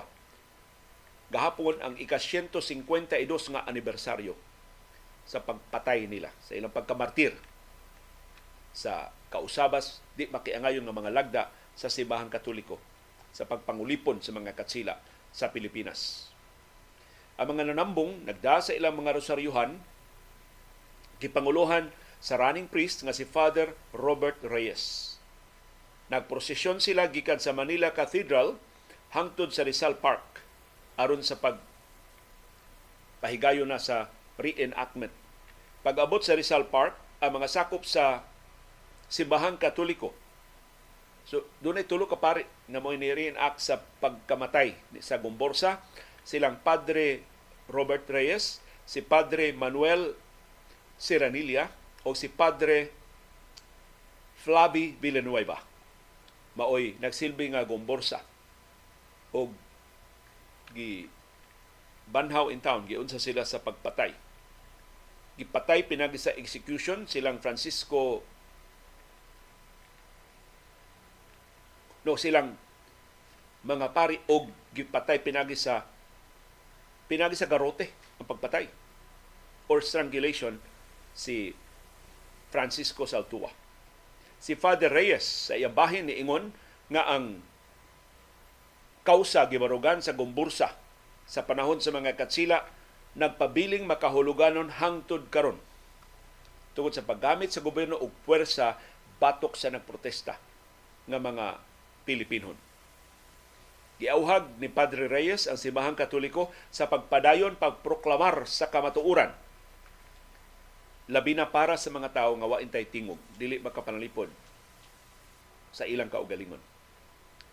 Niingon sa ba mga historians nga ang kamabayanihon sa tuto ka mga pari ang gumborsa nagpabiling relevant sa atong bag-ong panahon. Kay hangtod karon dunay mga inosente nga padayong gigukod padayong tumuan o mga kaso padayon nga gipriso nga way klaro nga mga sukaranan ang gumborsa. Usa sa mga tinuod yun nga bayani ining nasura. In fact, ang ilang martyrdom mo nakapukaw sa batanon nga si Dr. Jose Rizal. Ug mo nakaaghat niya sa pag gamit sa iyang tanang talento o katakos o panahon, kinaanman ug kugma sa nasod pagpalingkawas sa mga Pilipinon gikan sa kaulipnan sa mga katsila. Anugon lang ang holiday sa mga gumborsa watay watay mga kalihukan. Sila ra dito Luneta mo ay nagtikaw-tikaw. So, doon natay tendency na ang labing makahuluganon nga bahin sa itong kasaysayan atong mataligaman. Na sentro na ta sa mga taphaw na mga kasaulugan.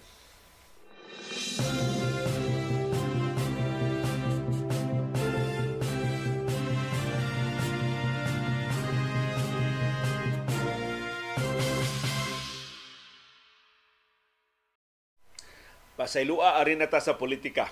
Ang anak ni kanhi senador Marojas nakahaling sa mga huhungihong nga ang mga Rojas dili pahingpit mo pahuway sa politika. Murag si kanhi Senador Marojas wa naging plano human sa sunod-sunod niya pagkapildi sa mga eleksyon pero ang iyang anak mo ini banhaw sa paglaom siya mga dumadapig na ang mga Rojas dili pa mubiya sa politika. Si Paulo Gerardo Rojas, ang kamagwangang anak ni kanis Senador Marojas ni reactivate sa iyang voter registration sa Capiz sa Western Visayas.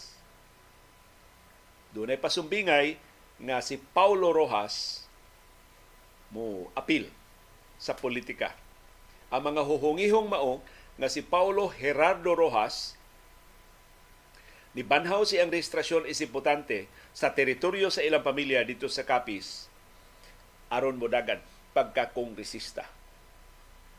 Ang reactivation siyang voter registration gihimo ni Paulo Gerardo Rojas atong Pebrero 12, duha ka adlaw so pa ang Valentine's Day. Pebrero 12 I think mao gani unang adlaw sa rehistrasyon sa mga botante. Niduaw siya sa opisina sa Commission on Elections og di-apply og reactivation sa iyang rehistrasyon sa Barangay Baybay sa Rojas City. Si Paulo Gerardo Rojas mo'y anak ni Marojas uban sa kanhi beauty queen nga si Maricar Saldariaga. Graduado ni siya sa doon siya bachelor's degree in economics gikan sa prestigiyoso nga Yale University atong 2017.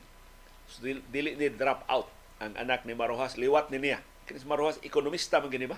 Naatra man uh, politiko kay namatay tong igsuon. Nga mo untay politiko sa ilang pamilya. Ang kinis Marojas graduado ni Wharton. Usa sa mga prestigiyoso nga eskwelahan mga ekonomista diha sa Estados Unidos. Ang pag-reactivate ni Paulo Gerardo Rojas sa voter registration records ni puno sa mga huhungihong nga posibleng modagan siya pagka-kongresista sa first district sa Capiz sa eleksyon unya sa Mayo sa sunod tuig.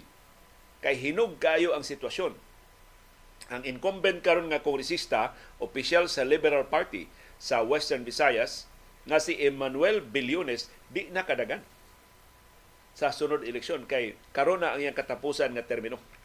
karon karon tuiga matapos ang iyang termino. No, sunod tuig matapos ang iyang termino. Si Paulo kun madayon sa pagdagan, mupadayon sa tradisyon sa pamilya sa pagsugod sa ilang pamulitika diha sa ilang first district sa Capiz. Kay ang iyang mga katiguangan diha sa magsugod sa ilang politika sa Capiz.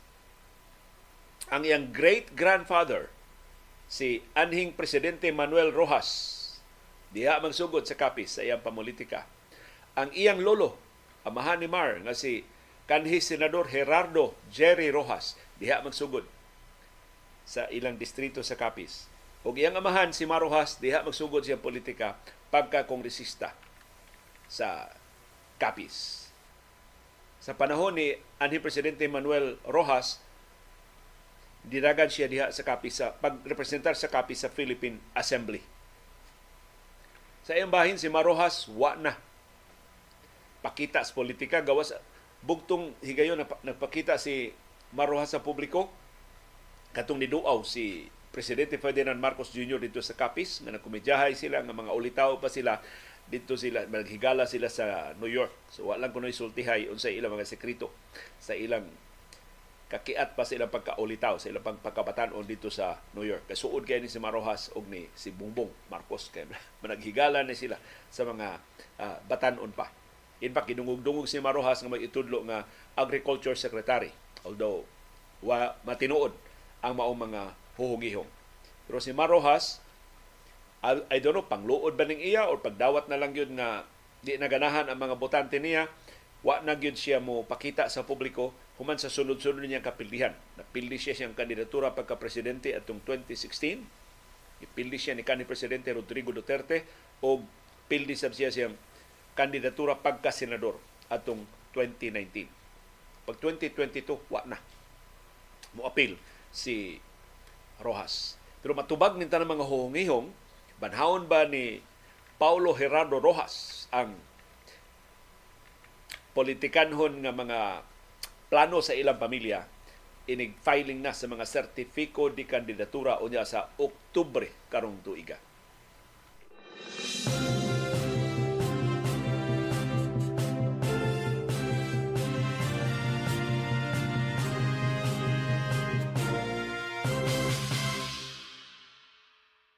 Gipahibaw sa Bureau of Fisheries and Aquatic Resources, BFAR, ang ilang deployment sa ilang mga barko diha sa Scarborough Shoal nakakaplag na grabe ang kadaot na hiaguman sa Scarborough Shoal. Og ilang gipasangilan ang China nga nituyo pagsabotahe sa Scarborough Shoal aron mawad-an og panginabuhi ang mga mangingisda sa Pilipinas. Tanawon sa kasalbahis ng China. Sa may saa sa Scarborough Shoal, Dunay mga ebidensya nga nahipos ang Bureau of Fisheries and Aquatic Resources sa cyanide fishing diya sa Scarborough Shoal. Mga mangingisda sa mainland China mo ilang gipasangilan na hilang bigit og cyanide fishing diya sa Scarborough Shoal. Kung di na mabadlong mapuo, manglutaw, mga matay o mapuo ang mga isda diya sa Scarborough Shoal kung magpadayon ang cyanide fishing sa China. Matod sa Bureau of Fisheries and Aquatic Resources, ang dakong kadaot sa Scarborough Shoal mao'y deliberate attempt paghikaw sa mga panginabuhi sa mga Pilipino mga mangingisda. Kay bisag unsaon nimo pangisda sa Scarborough Shoal di na mahurot diha. In fact, ang mga isda sa ubang kanasuran anha mangitlog ana musanay diha. Ang kahakog lang gyud China bisan kung di sila kahurot sa isda sa Scarborough Shoal, di sa nila hatag isda o di nila binlag isda ang mga Pilipino. Ug ang ilang nahuna-huna ang paagi sa kahigtin sa ilang panghuna-huna, mao ang paghilo. Pinagi sa cyanide sa mga isda diha, sa mga itluganas isda, ilang gipangguba diha sa Scarborough Shoal, pinagi sa cyanide poisoning Matod sa Bureau of Fisheries and Aquatic Resources, ang paggamit sa mga mangingisda sa China sa cyanide compromises the maritime integrity not only of the Philippines but also other countries. Kaya mo lagi na itlugan as mga isda sa ubang kanasuran. Usa nas labing abunda nga tinudan sa isda ang Scarborough Shoal. Atong Septembre sa niaging tuig gipahibaw sa Department of Justice nga doon na sila giandam nga mga kaso nga ipasaka sa paguba sa China sa environment. Kini mo takdo ni ining plano sa Department of Justice na ikiha ang China tungod sa dakong kadaot ilang nahimo sa environment diya sa West Philippine Sea. Ug ang atong nahibaw-an ang subuanon nga abogado o kampiyon sa environment nga si Attorney Onyot Oposa mo usa sa mga nag-andam ni tabang sa Department of Justice pag-andam ining kasuha nga ipasaka batok sa China at tubangan sa Permanent Court of Arbitration tungkol sa kadaot diya sa West Philippine Sea. Ang pasiunang pagtuon nilang Attorney Onyot Oposa, binilyon ka pesos. So ilang idetalye ang binilyon ka pesos nga kadaot nga namugna sa pagguba sa China sa maritime resources sa West Philippine Sea ang original nila nakitaan katong pag bungkag sa mga coral reefs aron pagtukod diha mga artificial islands sa West Philippine Sea ug karon mapuno ni ang cyanide poisoning diha sa Scarborough Shoal. Kapintas kabagis kasalbahis kawaging batasan ining China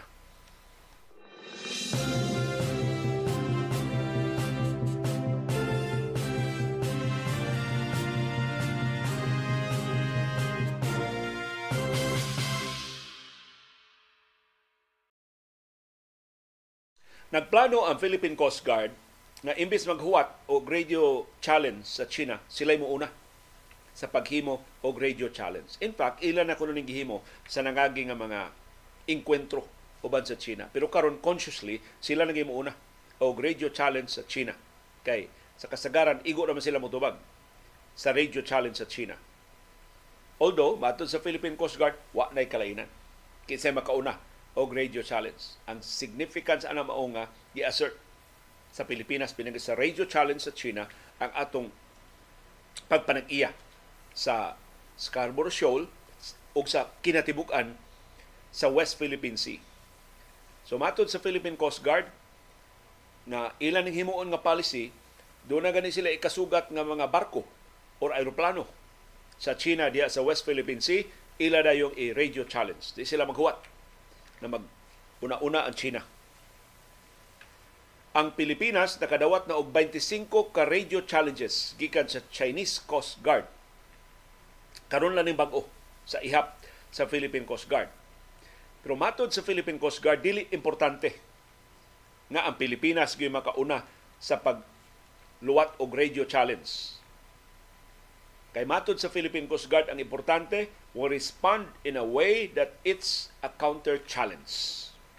So basta maka in radio challenge nila, radio challenge ata. Aron on paper, madokumento ang atong pag counter sa ilang pangangkon sa pagpanag-iya sa West Philippine Sea. Sa insidente atong biyernes, ang Chinese Navy nitugan sa BFAR ang eroplano sa BFAR mo ilang gi-radio challenge na ni-approach na sila sa teritoryo sa China. Ug busa kinahanglan sila nga usab sa ilang direksyon. Gitubag sila sa piloto sa Bureau of Fisheries and Aquatic Resources nga ang Pilipinas mo tag-iya sa West Philippine Sea ug angin ang China mo musubli sa ilang mapa. Dilig nasaag sila. Ang Philippine Coast Guard ug ang BFAR mag-ulos-ulos na og deploy sa ilang mga barko diha sa Scarborough Shoal aron di na gyud mablangko ug wa na gyud higayon nga wa intay proteksyon, way makalaban sa mga Pilipinong mangingisda kung hasion na sab sila sa China. Ang justification ini mao ang pag-ensure sa food supply sa Pilipinas. Kay kung di na bantayan ang Scarborough Shoal, pulos na diha cyanide poisoning kakuyaw nga mapuo ang mga isda diha sa Scarborough Shoal.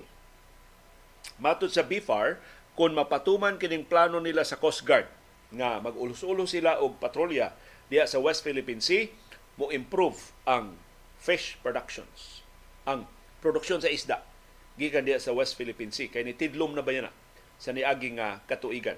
So sa pagtuon sa BFAR, ang pagtidlom maoning pagpanghasi sa China na discourage ang mga Pilipino mga mangingisda sa pag suway in town, pagpangisda diya sa Scarborough Shoal o pagsalig sa kaabundas isda diya sa Scarborough Shoal. Hinaot nga makakita tag mas mamugnaon nga paagi sa ang pag-abog, sa ang pagpadlong, sa ang pagparaw ang mga pagpanghasi sa China.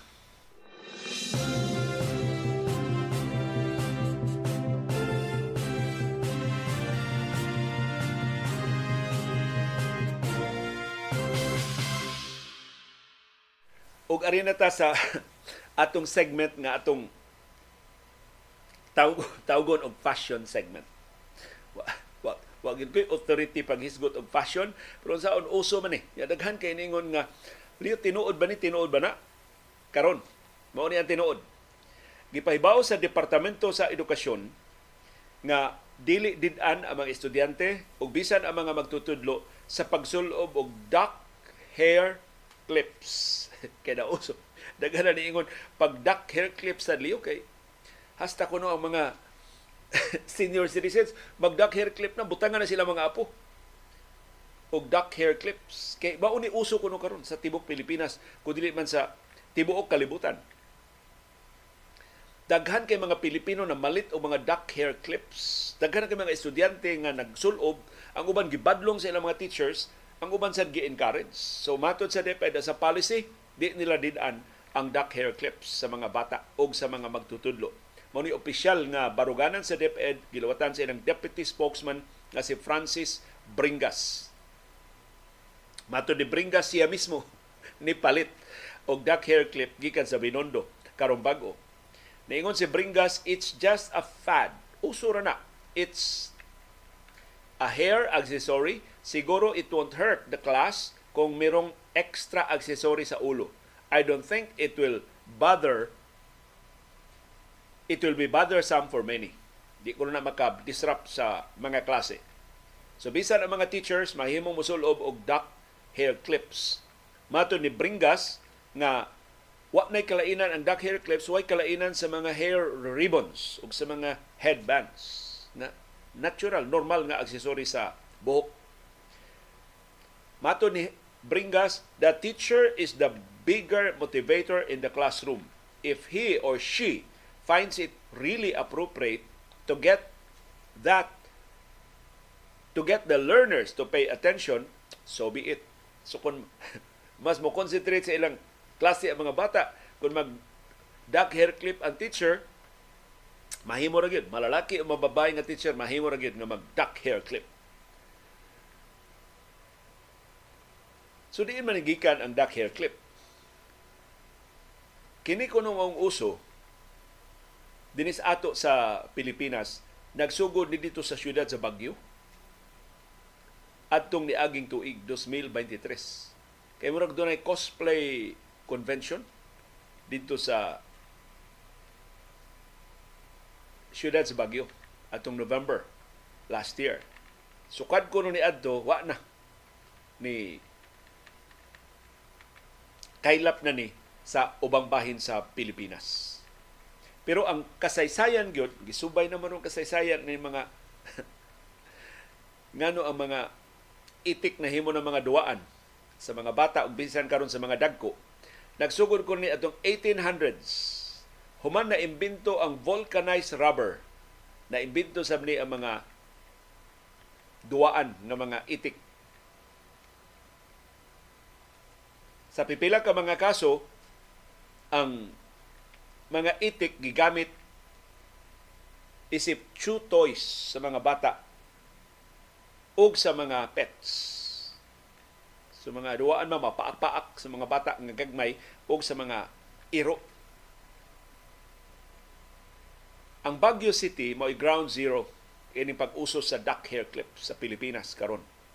Kay Agosto di ay niaging tuig dunay cosplay convention dito sa siyudad sa Baguio. Unya ang mga nanambong pulos nagsulob og duck hair clips sa ilang buhok. So gikyutan ang ubang mga Pilipino pagkakita nila sa mga litrato sa mga nitambong sa cosplay convention, ah, ni katap dayon pagka Disyembre sa niaging tuig wa na mga bata o mga dagko dito sa siyudad sa Baguio ni sulob na og duck hair clips. Ni katap sa ubang mga bahin sa Northern Philippines. So taga North, taga Baguio gyud nagsug, nagsugod aning usuha. Pagka Pebrero karong tuiga, wa na ni katap na ang duck hair clips sa Laguna, La Union, Pampanga ug Ilocos Norte hasta teritoryo sa mga Marcos. Ni sulbong gid pag-ayo ang pagpanulob og duck hair clips atol sa pagtimaan sa Chinese New Year sa niaging weekend. Haskan daghana ko nung baligya nga mga duck hair clips sa Binondo nangahalin. Daghan kuno kayong lokal og langyaw, hasta mga langyaw mga turista na malit o mga duck hair clips. Ang pagtuo mao nga tungod ni sa ka nindot tan-awon kay madanihon man kay yellow pa ang duck hair clips unya barato ra ya cute tan-awon sa mga malaki man mababay man madagko man mabata man Unya, harmless. Wa ko na Why problema ang duck hair clips? Why kontra ang duck hair clips? Is it hair accessory?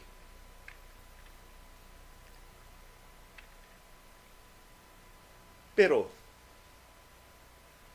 dunay mas laom nga simbolo kining duck hair clips. I don't know, nahibaw ba mga nagsulob ini, pero kining duck hair clips, nahimo ni siyang simbolo sa pagprotesta batok sa diktadura sa China. Ato nang isgutan karon taon-taon.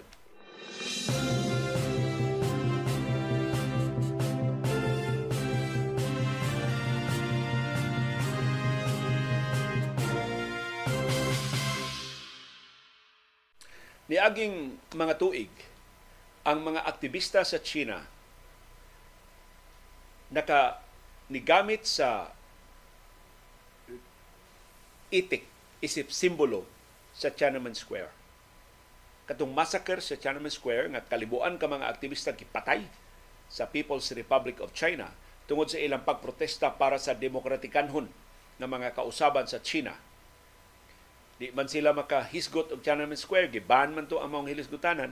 So ang DAC, doon na may higante nga itik artwork dito sa China, ilang gi-photoshop sa ilang mga reference may tungod sa Tiananmen Square. Og nahimo siyang simbolo sa protesta. Nikatap ang maong protesta ngadto sa Hong Kong. Kaya Hong Kong girepress man sa pag-ayo sa China. Karon nakahugot man ang pagkontrolo sa Beijing sa mga lagda dito sa Hong Kong. So ang mga aktivista sa Hong Kong nikamit sa ining yellow nga mga itik isip simbolo. O karon ang iyang latest evolution nahimo na siyang hair clip. Pero ang uban gihimo na siyang pin, ang uban nagpaprinta sila mga t-shirts, na alarma pag-ayo ang China sa paggamit ining simbolo sa duck nga giban nila ang paghisgot sa duck diha sa mga social media platforms sa China. Nagsugod ang paggamit sa ducks diha sa China isip simbolo sa protesta adtong 2013. Sa diyang ang mga aktivista nagsugod pag Photoshop sa higante nga rubber duck art piece to sa Dutch artist nga si Florentine Hoffman. Ilang gitabon sa litrato sa Tiananmen Square nga ni sulbong pag-ayo ang protesta ni atong 1989.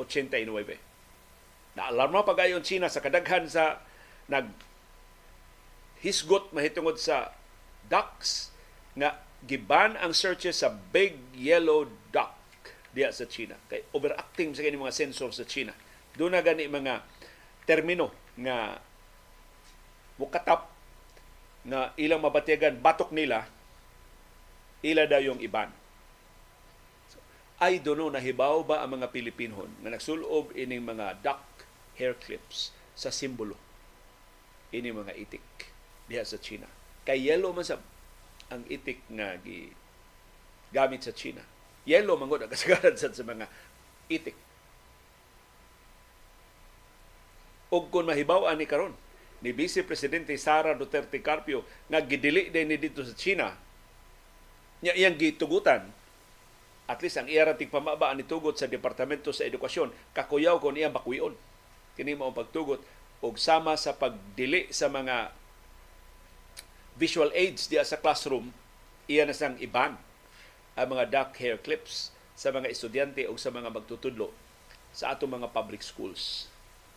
Pero kini mga simbolo sa mga protesta, wa man ni wa by conscious effort ini.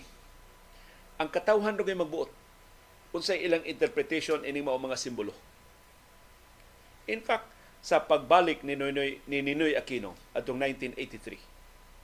Katong nangisog siya pagbalik dinis Pilipinas bisan pa sa hulga sa pagpatay niya. O in fact gipatay gid siya. Atong Agosto 21, 1983 daghan kay kabalayan sa Metro Manila, daghan kay mga gates gibutangan og yellow ribbon. Unsa may kahulugan sa yellow ribbon? Sa homecoming ni Ninoy Aquino. Tungod sa kanta nga Tay a Yellow Ribbon. Yang kanta dili gina ang original nga kanta sa Tay a Yellow Ribbon di gyud na mahitungod sa aktivista. Di gina mahitungod sa politikanhon nga mga pakigbisong. Kung imo basahon ang lyrics sa original nga kanta, piniriso siya, finally nakagawas na siya, pero wa siyang kahibaw dawaton pa ba siya sa iyang asawa o sa iyang pamilya. Kay sa iyang pagkapriso, nakahimo siya krimen, nakatag siya kauwawan siya pamilya. So di siya makabasol siya asawa o siya pamilya kundi na siya ilhon. Di na siya dawaton. Karong gawas no na siya.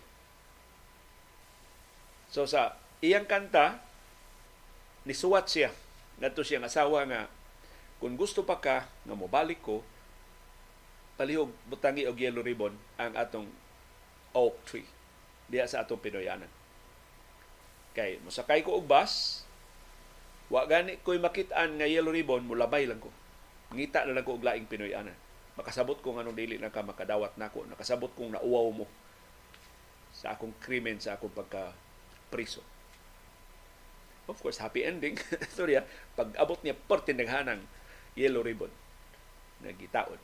Ug mo nahitabo sa kang Noynoy Aquino. Ug mao nga nahimong yellow ang simbolo sa mga protesta batok sa diktadurang Marcos. Ug karon ni-evolve na na gihimo ng dilawan ang mga grupo nga supporter sa mga Aquino. Unya ang dilawan nahimo na siyang mura una kontrobersyal pag-ayo nga si kanhi Vice Presidente Leni Robredo ni gamit og pink dili na yellow aron pag distansya siyang kaugalingon o aron di siya mahawngan sa kakontrobersyal sa mga Aquino. O karon gitawag na siya pink lawan. so mao ni mga simbolo sa mga protesta mag-agad na gid na sa pagsagop sa katawan. So kung ang katawhan mo sagop sa duck hair clips isip simbolo batok sa China kanindot na makapadanga ta og mensahe sa China sa labing yano nga paagi. Bisan kitang labing yano nga mga mulupyo makapadanga tag mensahe sa China wa miganahi anang inyong pagpanghasi diya sa West Philippine Sea og niya magsulob mi og duck hair clips.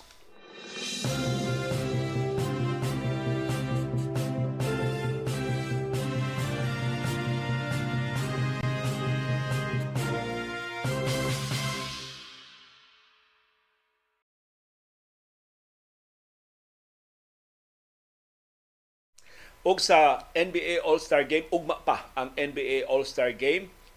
Lunes buntag sa tong oras sa Pilipinas, Domingo nis gabi dito sa Indianapolis sa Estados Unidos nga may gipahigayunan sa NBA All-Star activities karong tuiga.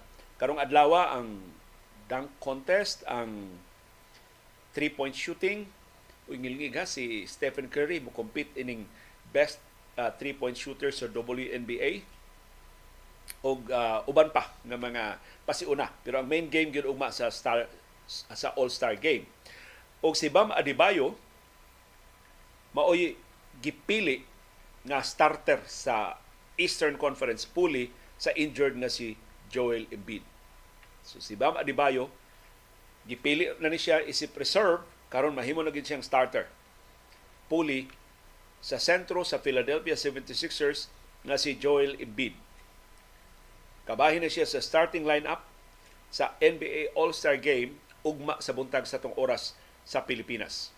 Si Embiid nga mo'y MVP karon sa National Basketball Association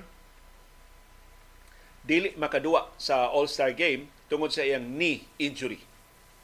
Ang head coach sa Eastern Conference nga si Doc Rivers bago pa kay nabalhin sa o nagikuha sa Milwaukee Bucks pero siya mo'y mangu sa Eastern Conference team mo inipili ni Bam Adebayo. Nga mo'y mamahimong starter sa All-Star game. Si Bam Adebayo nahimo sang reserve kabahin sa bench player sa All-Star game atong 2020 kanusa nakadaog sab siya sa skills competition sa All-Star weekend.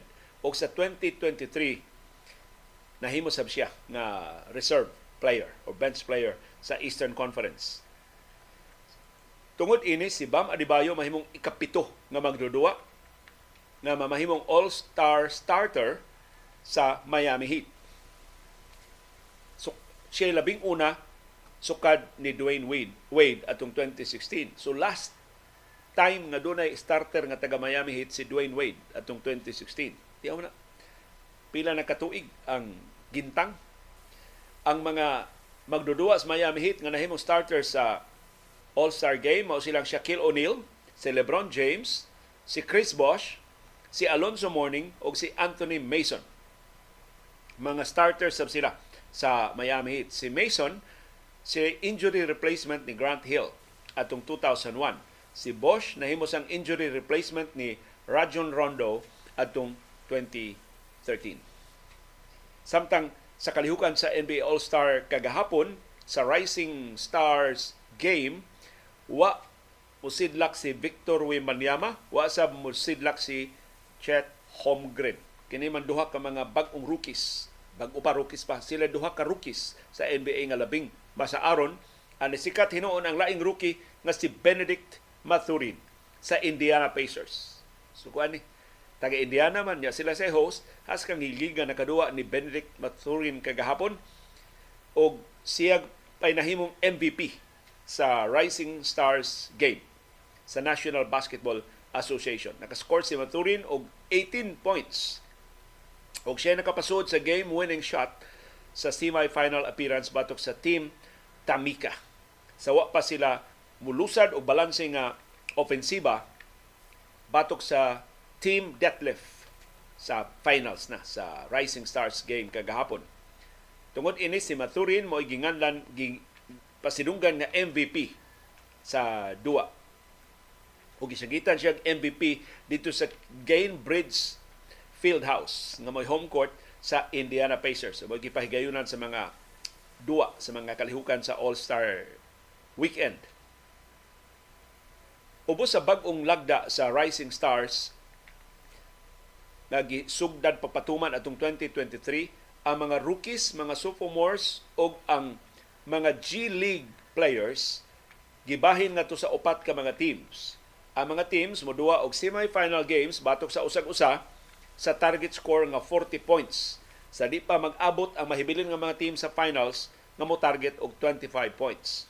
Sa final game, nakapahuway pag-ayo ang team Jalen, uh, ila dayong gi lubong ang kaatbang nilang team 10 points batok 4 points sa pagsugod pa lang sa duwa. O ang sunod-sunod nila nga mga 3 pointers sa magdudua sa New Orleans Pelicans nga si Jordan Hawkins o sa forward sa Oklahoma City Thunder nga si Jalen Williams o nakadaog sila 26 points against 13 points. Mao ni ikaduha nga Rising Stars victory para ni Mathurin kabahin sa siya sa Team Pau kinsa nakadaog adtong niaging tuig 2023. Mao ni ang labing masilakon na mga magdudua karon sa National Basketball Association.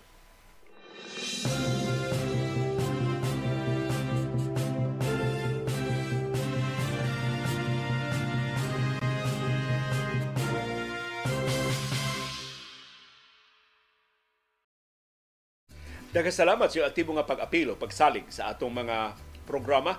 Ani na ang atong viewers views.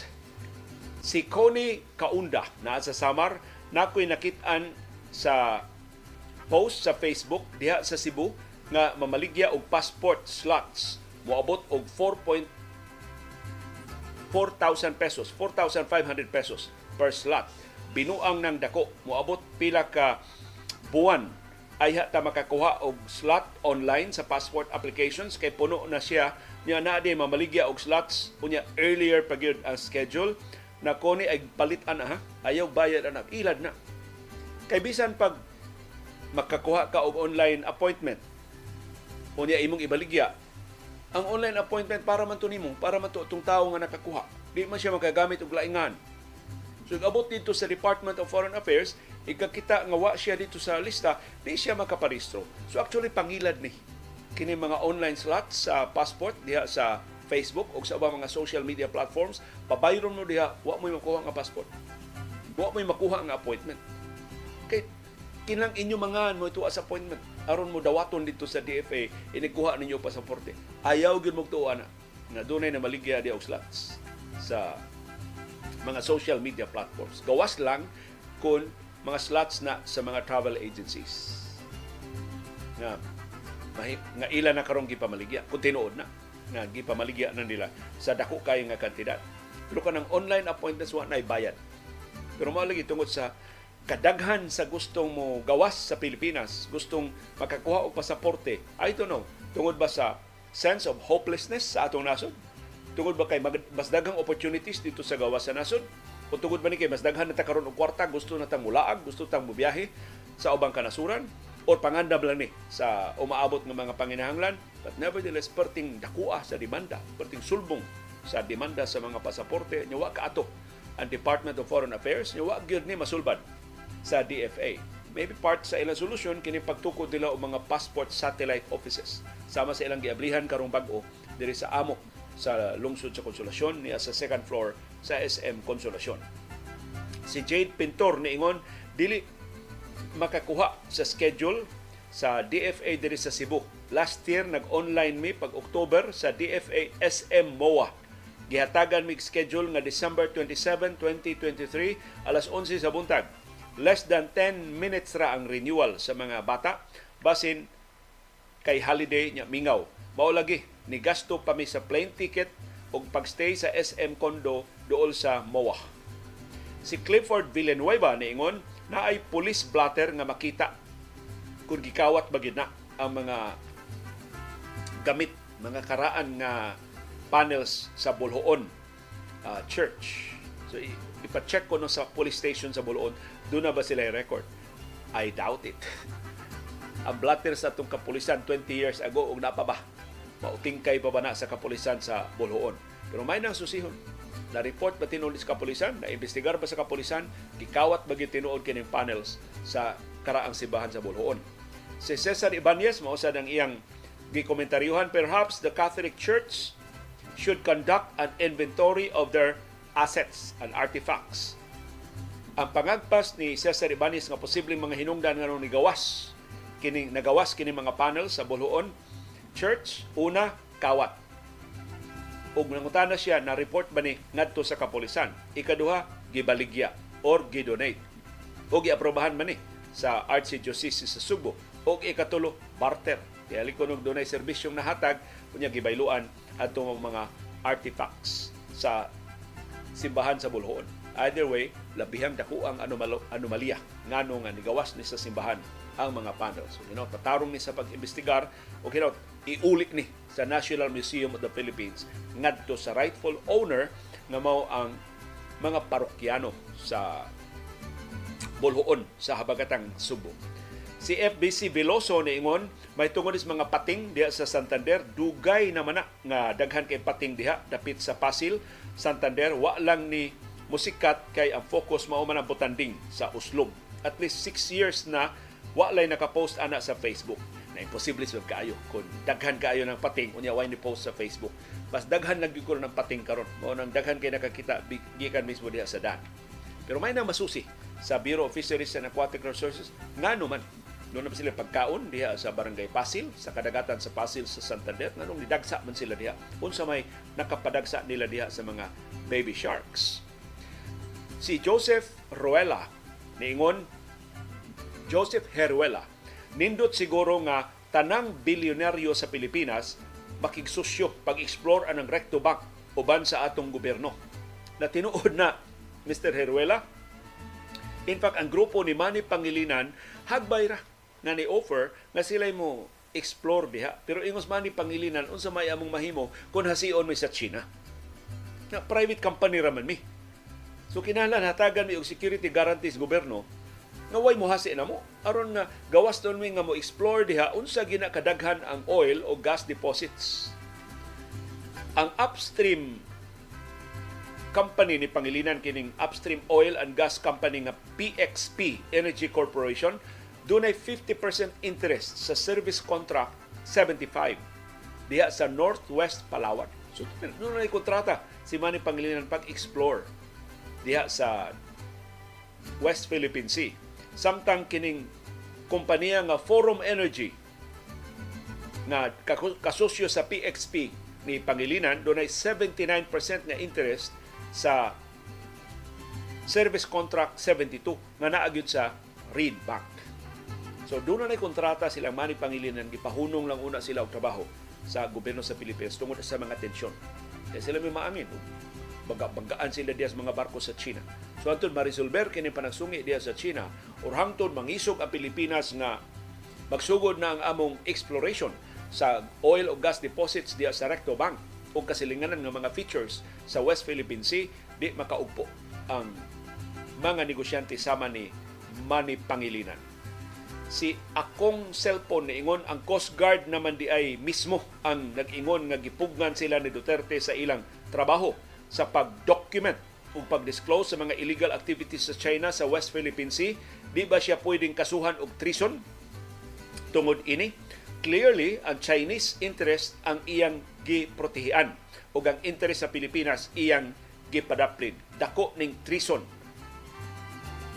sa ordinaryo nga mga ordinaryo nga mga citizen ang nagbuhat labaw na kun ang presidente gyud mao nag-una-una sa pagprotect sa interes sa China.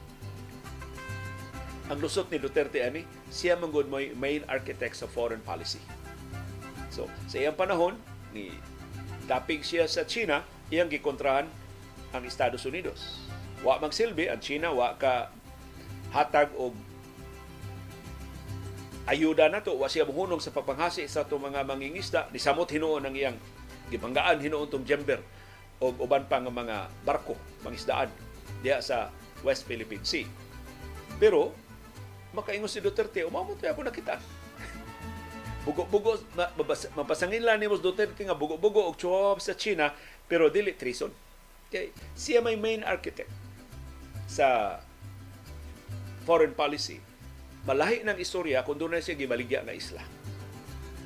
Kung karon tukiunon kay na doon na kuno na sekretong kauyunan si kanhi Presidente Gloria Macapagal Arroyo ug China sa panahon ni Arroyo na panag-iyaho na sa China ang kabahin sa West Philippine Sea. Kung pa mapamatud na na gihatag ni Gloria Arroyo ang kabahin sa atong nasunong teritoryo ngadto sa China ug kung paninglo na sa China amo na treason. Mo na dako nga pagbudhi sa nasun. Pero kung pagtakda lang og policy ang estilo lang sa pagmanage sa West Philippine Sea mura og dili ta makapasangil ni kanhi presidente Rodrigo Duterte. Pero kung mapamatud-an nga si Duterte nagdawat og binilyon ka dolyar gikan sa China nga kining iya mga troll soldado sa China nga kining ila karong propaganda gitumong pagpalipod sa China kana kung doon natay ebidensya nga makuha gikan ana dako kay na na kalikunan sa ilang pagbudhi sa nasod. Ug dako kay silot ka ng krimen nga treason.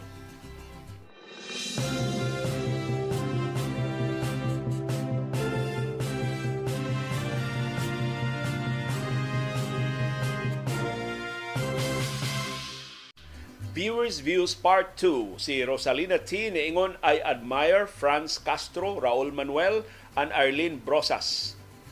And of course, Edsel Lagman sa ilang pagbarug sa batok sa charter chains nga gustong ipamugos sa administrasyon ni Presidente Ferdinand Marcos Jr.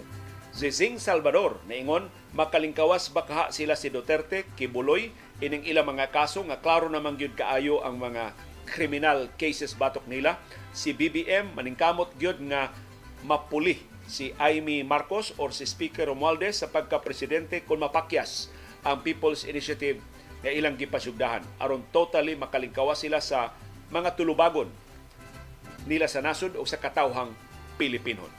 Si Victor De Aquino niingon kana si Arroyo o sana sa mga nagdumot gyud ni Senador Laila de Lima. Maunay usa sa mga nag-auhag ni Digong pagpriso ni de Lima. Tubag na nila sa atong panahom dayong kilong-kilong kagahapon nga naguluhan og paglingkawas. Yun sa paglingkawas nilang Arroyo, ni Lacson o ni de Lima ang ilang mga kaso. Si Rebecca Monares ningon mautong gitabangan nila gitabangan nila Duterte ug Arroyo si Senador de Lima nga mapriso. Si Nem sa Seda ningon the best judge si Senador Laila de Lima iyag yung giatubang ang iyang mga kaso. Si Sam Dapin ningon subok kaayo nga ang justice system diri sa Pilipinas is only for the poor. Sayon ra kaayo pag lingkawas sa mga gamhanan og mga dato. Si Amancio Habonero niingon gabaan ra na sila. Labi pa gyud ng taga Ormoc sa una. si Agnes Modesta Sabaldan tagalawaan sa Talisay niingon hangtod karon wa pa gyud mahibawi unsay hinungdan nga naghikog si General Reyes sa pamunuan ni Gloria Arroyo. Si Tansinko Owano niingon best actress gida si Gloria Arroyo. Si Leonardo Casas niingon kung mututok kuliyo sa imong kaso makaingon jud ko nga naay Ginoo kay naabsulto man ka human sa 16 ka tuig bisan pa kon ang atong justice system kanunang ni pabor sa mga dunay kwarta si Filoteo Gia tinuod na Leonardo Casas. Niya nigawas ang desisyon. Holy Week kadto pagtimaan jud to. Kadto na gito divine intervention katong kasuha. Si Filot Filoteo Gia niingon si former President Duterte sa iyang term sige pamalika sa US karon nga naay calamity sa Davao de Oro ang US mo nagsigi og pada og tabang. Ang China na, na chihuahua siya pag-ayo, wa gyud hinabang bisag usa na lang kamumho diya sa Davao. Asa naman ang kinadak-an nga pork barrel siyang anak nga si Kongresista Pulong Duterte. Wa pa na sila gabai. wa ka maginusara ng imong pangutana. Bitaw no, sa, sakto iyang issue nga ang si Duterte pati pamalika sa US karon pati tabang sa US sa Davao de Oro. Hay mang China. Doon ba tabang gitunol at China? Si Bernardina de Vera niingon makapahinuklog kaayo ang imong gisgutan sa panahom dayong kilom-kilom sa katong eleksyon ba nga wa gid intay daghanan mga tawo kay gilahigtan sila sa mga pabor nga ila nakuha gikas mga politiko. Mura og cycle gyud ng politika sa ato. Unsaon pagputol nga makaamgo na ang katawhan sa leader nga angay nilang pilion beholden or captured man gid ay ang mga tao sa mga politiko. Do na pa bay paglaom ang atong nasod. Please give us hope kung posible pa ba ni nga mausab. Posible pa gyud na mausab. Mao man sitwasyon sa nasod ba atol ni Ninoy? Sa ding gipatay si Ninoy, naghiusa man kita. So maybe it will take some something big to happen. Una ta mapugwat, una ta mapukaw. Aduna day tagahom pag auhag o kausaban. So, ang ang kapait ba nga, ngano magpaabot man taan, ngano wa man ta maliksyon sa panahon ni Marcos. Ngano ato magdigi pabalik ang iyang anak. Muna. Usa na labing dako kayong kalibugan sa atong bagong panahon ngano nga nakabalik pa ang mga Marcos sa dahon. Bisan sa tanan nila mga pagpangawat, pagpangabuso, pagpanlapas sa mga tawhanong katungod nga gihimo atol sa ilang diktadura. Si Ernesto Digia niingon akong amigo ang iyang mama Duterte parinti sa asawa ni Nung Amun. Told me one day, before the elections, sa iyo sa Kadlawon, yung pasabot ka to ng eleksyon nga gipildi nila sa Inenita, diya sa Danau, gikamang nila ang mga botante o gipamalit ang mga boto, wa pa smartmatic atong panahona, ang voter's guide butangan og carbon paper para ulama kinsa ang gibotahan unya ipresentar ang kopya sa carbon copy aron ihatag ang balanse sa kwarta sa eleksyon.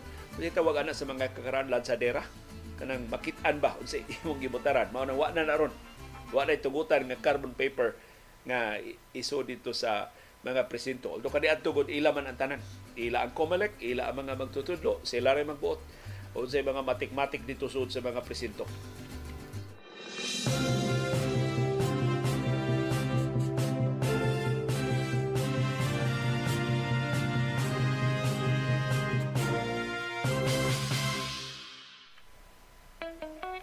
Dunay daghang matang sa kasayuran. Dunay kasayuran pinadailang, dali ra kay mahibawan. Dunay sa kasayuran gitaguan, kinumluman, angayang kuy kuyon sa katawhan. Mauna ni ang kasayuran kinoy-kuyan. Hangtod karon nagpabiling masaligon ang kadaguan sa perma. Nga wa pa hingpit mapildi, magpadayon pa gyud ang ilang kausa Padayon silang masaligon nga kadtong tanang nakulikta nila nga mga perma. Ila ra nga sumeter nga sa COMELEC ug maapil to sa kwintada ug magbalampuson ang People's Initiative pag-usab sa 1987 Constitution karong tuiga. Diin man magikan ang talagsaon nga pagsalig sa perma. Nawa pa maluka pa kining ilang kausa. Kinsa may nihatag nila og garantiya nga dili mausik kadtong minilyon nga natigom nila nga mga perma. Kinsa man ang mga aliado sa perma. Kinsa man ang ilang mga padrino nga nagpalihok ining ilang kampanya. Mga dagkong opisyal gyud alis gobyerno kini mga opisyala. Kay kung ordinaryong katawhan dili makahatag ini maong garantiya.